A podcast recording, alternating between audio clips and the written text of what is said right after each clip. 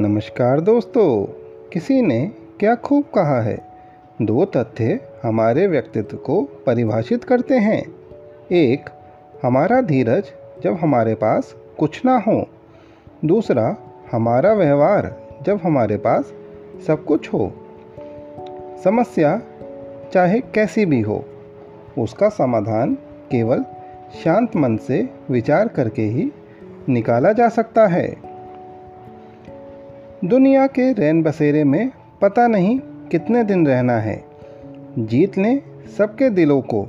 बस यही जीवन का कहना है। लफ्ज़ों के दांत नहीं होते हैं, पर ये काट लेते हैं। और तो और, ये दीवारें खड़े किए बिना ही बांट देते हैं। धन्यवाद।